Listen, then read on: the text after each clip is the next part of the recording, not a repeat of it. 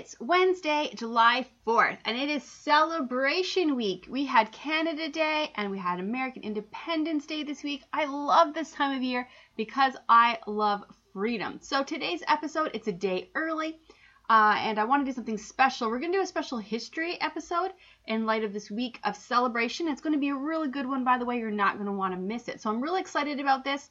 Um, but before we get into all that, my first episode of the euthanasia debate is now up on YouTube and my website. So check it out, lauraleesiemens.com or under Laura Lee at YouTube. You can also check out my other series, The Abortion Debate. So all the videos are short and they all answer just one question, so it's really easy to listen to. I also have another series I just started called Kidsmin. So if you're doing VBS or Kids Club at your church this summer, I'm going to be posting a few videos to really help you with that. So the first one is how to lead a small group. So go ahead and check that out. Okay, so like I said, this is going to be a special episode. We're going to be talking about history. So one of the things that drives me crazy is people saying America and Canada, they're these horrible countries built on white supremacy. We should hate them, blah, blah, blah, blah. So history. History is full of people, people who made good choices, people who made bad choices. It's full of bravery, it's full of cowardly. It's history. It's just people, flawed people and how they existed. And sometimes when you study history, you'll find it's actually eerily similar to today. So as you listen to today's podcast, as you listen to this history, I want you to just stop and think about today and see if history is actually repeating itself. So we're going to go all the way back to 1809. America is less than 40 years old, and in a little one room cabin, a baby boy comes into the world Abraham Lincoln. So, Abraham, as a child, he was homeschooled, and for the most part, he taught himself. He was really known as a boy of character. So, one day, as a young man, he was working in a store, and a man came by. He was desperate for some supplies, and all he had to trade was this barrel. So Abraham had no idea what was in the barrel, and judging from the desperate situation the man was in, there was probably nothing of worth in the barrel. But the man needed food and supplies, or he was going to die. So Abraham made the trade. Well, after the man left, Abraham opened the barrel, and it was mostly just useless things. But at the very bottom of the barrel, Abraham found some law books. For the rest of the summer, Abraham pored over the law books and memorized everything in them. This was the beginning of his love for law. So in 1820, there was another man named Junius Booth, and he arrived in the USA. He came from England. So he was a famous actor, and he came to America to pursue the theater in the United States. So the Booth family and the Lincoln family, they would end up forever being entwined in history. In 1820, Abraham joined the militia and he had this really big passion for his country and wanting to serve his country. And two years later, he ran for the Illinois government, but he lost. He really was not a politician and he didn't come across as a politician. But that year, he did become the postman and he was admitted to the bar. So his reading of all those law books was really paying off. Meanwhile, Junius Booth, he had a bunch of kids. He actually had 10. And his ninth child was born May 10th, 1838 and his name was John. So the family lived in Maryland, and the Booth name had become very well known, and the family was really well respected. A year later, after John was born, so one year later, Abraham married Mary Todd. And he was now, at this point, he was a lawyer, and the Lincoln name was also this very respected name.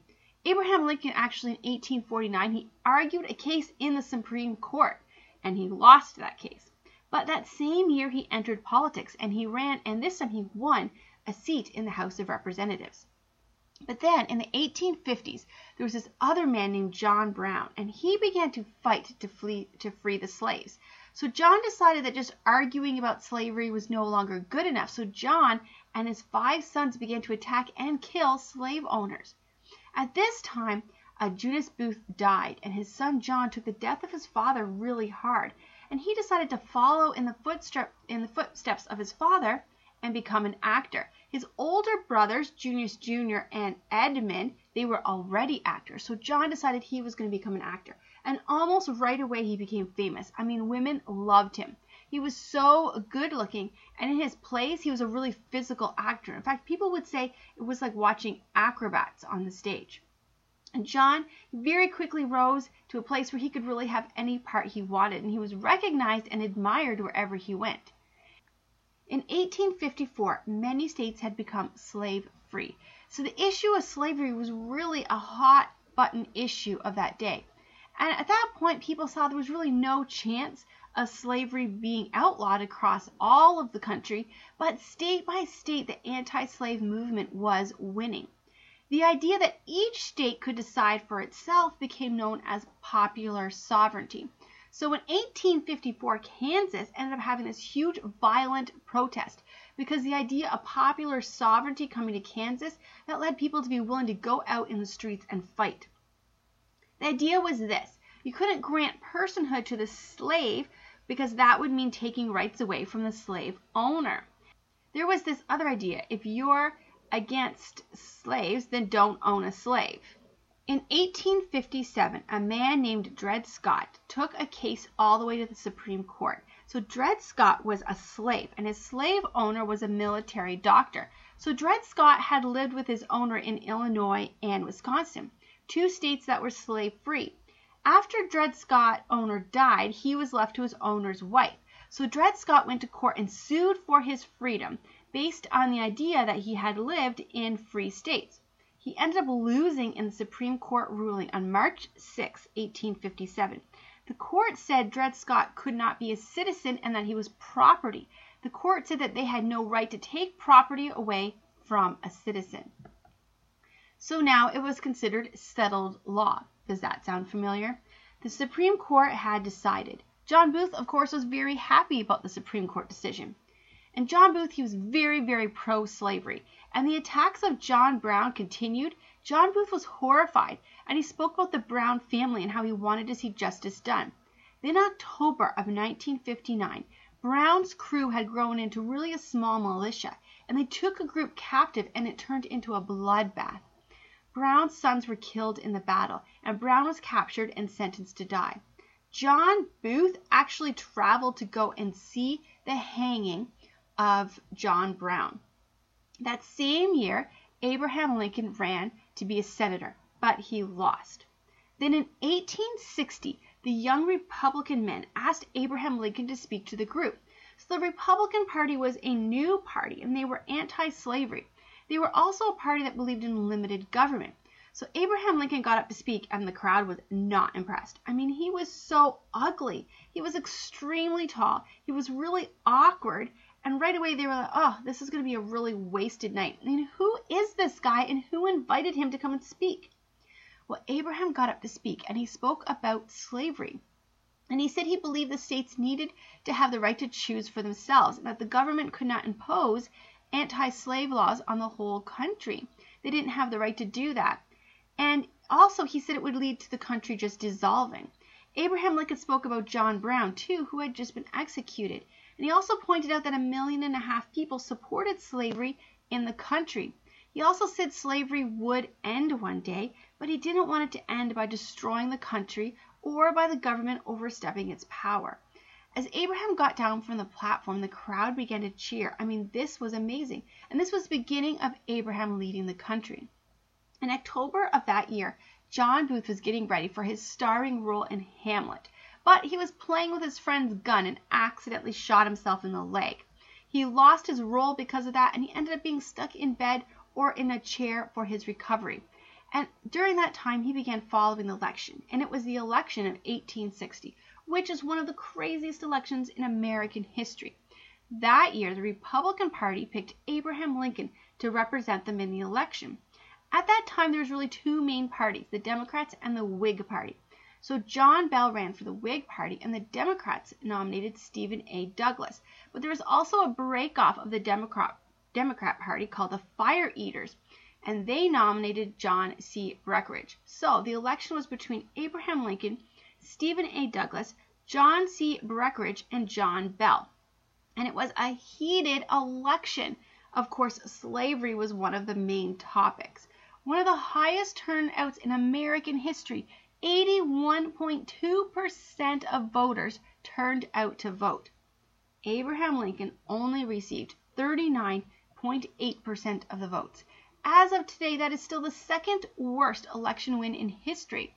Abraham Lincoln won only because of the Electoral College. The Democrats lost their minds. He is not our president. He didn't win. The people don't even want him. Does that sound familiar? Before Lincoln was even the president, while he was still just president elect, the Democrats were announcing that they were going to pronounce their guy, Breckinridge, as the president. The newspapers were shocked by Lincoln's victory. No one even knew what do they do about this. I mean, this tall, ugly, awkward guy from this party, the Republicans, most of the country didn't even want him as a president, yet out of some fluke he won because of the Electoral College. I mean, what do you do about that? Lincoln said he refused to apologize for the crime of being elected. The Democrat strongholds of South Carolina, Georgia, and Mississippi, they voted to withdraw from the Union. Lincoln wasn't even the president yet. As Lincoln was sworn in as president, it was a divided country. It was really chaos. President Lincoln tried to calm the storm in his first address. He said he had no plans of stopping slavery in the pro slavery states, and he believed in leaving slavery issue up to each individual state. The storm was not calm. February 18th, just a few weeks after President Lincoln was sworn in, Democrat Jefferson Davis was also sworn in as the President of the new Confederate States. This was war. Fort Sumter. The American flag was raised at the fort. The new Confederate army surrounded the fort. For months the army refused to surrender, but supplies and food was getting less and less, and they realized they were going to die if they didn't surrender. A really good book to read is The Diary from Dixie. This is the story of these brave people who tried to keep the fort for America, but in the end they had to surrender. A man named Robert Anderson, he took down the flag and took it with him as he left. But Robert would be back, almost four years exactly, to raise the exact same flag over Fort Sumter again. The country was at war, but one night three slaves would change history and change the war. 250 years before that night, a ship called the White Lion had brought slaves to America. But that night, three slaves rowed across the same river in a stolen boat, and they came to Fort Monroe. And the three slaves asked for asylum. Well, there was a lot of confusion in the fort. I mean, what were they supposed to do? There, what, what were the laws on slavery now? Butler, and he was the commanding officer. He had no idea what he was supposed to do. I mean, the law was that if you found a runaway slave, you had to return them. But now they were at war. Was this still the law? So the slaves told the soldiers they had been building military equipment for the Confederate army, and that is when Butler knew what to do. So when the slave owner showed up asking for his slaves to be returned, Butler asked if they were his property, and he said yes. Butler then reminded him that in war you can take property that is being used in the war. It's called contraband of war. Since the slaves were his property and since they were being used to build military equipment, they would now be considered contraband of war. Two days later, eight more slaves showed up announcing they were contraband of war. And the next day, 47 showed up, this time including women and children. Every day more and more showed up, and the newspaper began to print the story, What is to be done with the blacks? By 1862, 10,000 black people were living in what was called contraband of war camps. Lincoln ended up declaring martial law in Maryland, where John Booth was living. John was a Democrat and very pro slavery, and he began putting a plan together to kidnap President Lincoln. At that time, there was a lady named Elizabeth Keckley, and she was working for the Lincoln family. Elizabeth was a black woman, and her son, he was really fair skinned, and he signed up as a white man to fight in the war. But he died fighting in the war. Elizabeth and Mary Todd Lincoln, they became very close after that. Both had lost children and they really grieved together. Elizabeth started a group called Contraband Relief Fund, and this was a way to raise money for the black families that were living in these contraband camps. During this time, Lincoln had to answer the question what to do about the blacks. The camps were growing, and he no longer to just sit on the fence. He couldn't say he was personally against slavery, but he wanted to leave it up for the states to decide. He had to decide. It had to be decided now by him. So he had five black men come to the White House, and he had a plan, and he wanted them to help sell his plan. His plan was to take all the black people in the United States put them on a boat, and send them to what is now the Panama. They could have their own country and they could work in the coal mines. Yeah, that plan was not received well. In fact, the abolitionists who had up until that point supported Lincoln actually turned on him. So then he came up with another plan. Maybe the American government could just buy all the slaves from the South. Also, that plan didn't go over well. So then he came up with another plan. All the states that were in the rebellion, their slaves would now be free persons. But that didn't give freedom to all the slaves because there were still states that were in the Union that were slave states. The abolitionists said where he could, he didn't, and where he couldn't, he did. But Lincoln had an idea. He would win the war by freeing the slaves. Without the slave labor, the Confederates would not be able to survive. Already so many slaves coming and declaring themselves contraband, the effect was being felt in the war. But the cabinet was divided. Lincoln was not very popular, and his ideas seemed wild, and some of them were wild. The whole country had fallen apart as soon as he became president, and most of the politicians saw him as just a fluke win, and none of them really considered him a real politician. In just a short time he'd been in office, he'd completely destroyed the country. At least that's how they saw it. On February 22nd, Lincoln decided that if the Confederates did not give up by January 1st, he would free all slaves. So the war was now officially over slavery, and that changed things. The Democrats of the North were very upset. They didn't want the slaves to be free. They said the blacks would take all their jobs. The Democrats of the North, they called themselves Copperhead Democrats. And they also didn't want to join the army and fight if they were going to be fighting for the freedom of the slaves. Why should our husbands and sons die to free the black men? But the Confederate army was having the same problem. Except for the Confederate army, it was the Republicans who were not willing to fight. The Republicans didn't own slaves. Not a single Republican owned a slave at the time of the Civil War. Why should they send their sons and husbands to fight a war for the slave owner? They were not slave owners. In fact, one Republican army actually declared themselves a separate country called the Free State of Jones. And by the way, a great movie. I highly recommend that you go and see that movie. It was now Democrats versus Republicans, and it was time for the midterm elections. In 1862, the Democrats got 28 new seats, a blue wave, but it was not enough to take the power away from the Republicans. January 1st, Abraham Lincoln sat at his desk and signed what was in the history of the United States, and I would even say the history of the world, the most important document to ever be signed.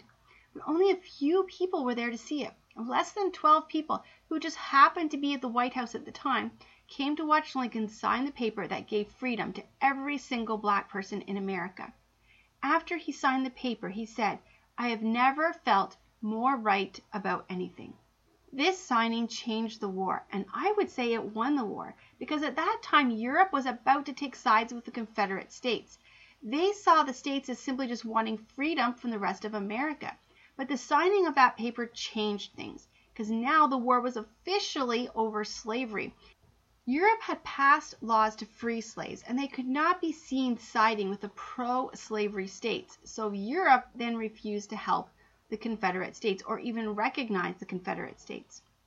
Then the summer of 1863, in Gettysburg, some Union soldiers and some Confederate soldiers happened to run into each other. They quickly ran back to their troops to let their officers know the other side was there. A very bloody battle broke out. In just a few days the Union soldiers had 3,155 dead, 14,529 injured, and 5,903 missing. The Confederate Army had 3,903 dead, 18,736 injured, and 5,425 missing. 3,000 horses were dead. The battlefield was covered in dead bodies that lay in the hot sun. Groans could be heard from the injured that were laying among the dead slowly dying themselves. The heat and the smell of death covered the area. It was a horrifying scene. On Thursday, November 19th, 1863, over four months after this battle, a group gathered to dedicate a national cemetery for the thousands of dead. A speaker stood and spoke for two hours. In the heat of the day he gave a speech that was very political. He then sat down and people applauded politely. Then the president got up to speak. The crowd was quiet for his speech. The other politicians were a little nervous. What was this guy going to say? President Lincoln stood and spoke for just a few minutes and then sat down. Politicians were shocked and embarrassed. How could he give such a short and simple message on this day that was so important? Did he not take it seriously at all? The crowd loved the speech. And today, 155 years later, children are still memorizing this speech. Four score and seven years ago, our fathers brought forth on this continent a new nation, conceived in liberty and dedicated to the proposition that all men are created equal. Now we are engaged in a great civil war, testing whether the nation or any nation so conceived and so dedicated can long endure. We are met on a great battlefield of that war. We have come to dedicate a portion of that field as a final resting place for those who gave their lives that this nation might live. It is altogether fitting and proper that we should do this. But in a larger sense, we cannot dedicate we cannot concentrate. We cannot hollow this ground. The brave men, living and dead, who struggled here, have consecrated it, far above our poor power to add or detract. The world will little note, nor long remember that what we say here, but it can never forget what they did here. It is for us the living, rather to be dedicated here to the unfinished work which they have fought here have thus far so nobly advanced. It is rather for us to be here, dedicated to the great task remaining before us, that from those honored dead we take increased devotion to that cause for which they gave the last full measure of devotion, that we are highly resolved that these dead shall not have died in vain, that this nation, under God, shall have a new birth of freedom, and that government of the people, by the people, for the people shall not perish from the earth. Over the course of the whole Civil War, roughly 2% of the population, an estimated 620,000 men, lost their lives in the line of duty. It is still today the bloodiest war America fought. As the war came to the close, John Booth had lost his mind. He had stopped taking most of his acting roles and had gone into debt. He had become completely obsessed with his scheme to kidnap the President. On April 11th John Booth went to hear Lincoln speak. In his speech Lincoln said as the war was now over he was going to fight for the right for the black men to vote. John Booth was at a breaking point, and hearing that was all he needed to hear. Black men being allowed to vote? He said to his friend, Forget kidnapping, I'm going to run him through. Three days later John Booth killed Abraham Lincoln.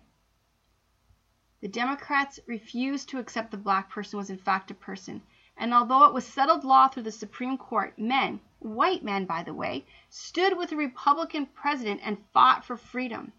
The Democrats didn't give up after the Civil War. They still tried, with Jim Crow laws and the KKK, to take freedom away from the black person. But the Republican Party has always stood for freedom for all, under the belief that all people are created equal. Why do we study history? You know, it was but a year ago that I began studying the life of Abraham Lincoln, and after learning about him and the Civil War, I began to see that really nothing has changed.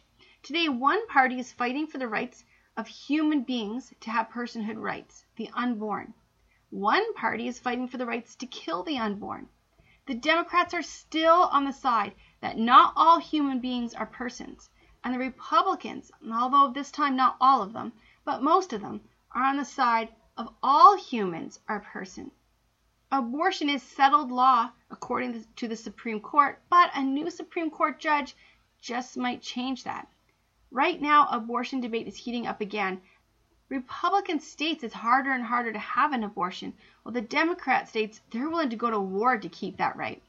The Republican president is mocked and scorned by the media and of the politicians today, people say he just won by a fluke. It was just the Electoral College. He refuses to apologize, though, for his crime of winning the election. Actors hate him, and they're throwing away their careers and losing their minds. And the Democrats still today are refusing to admit he's their president.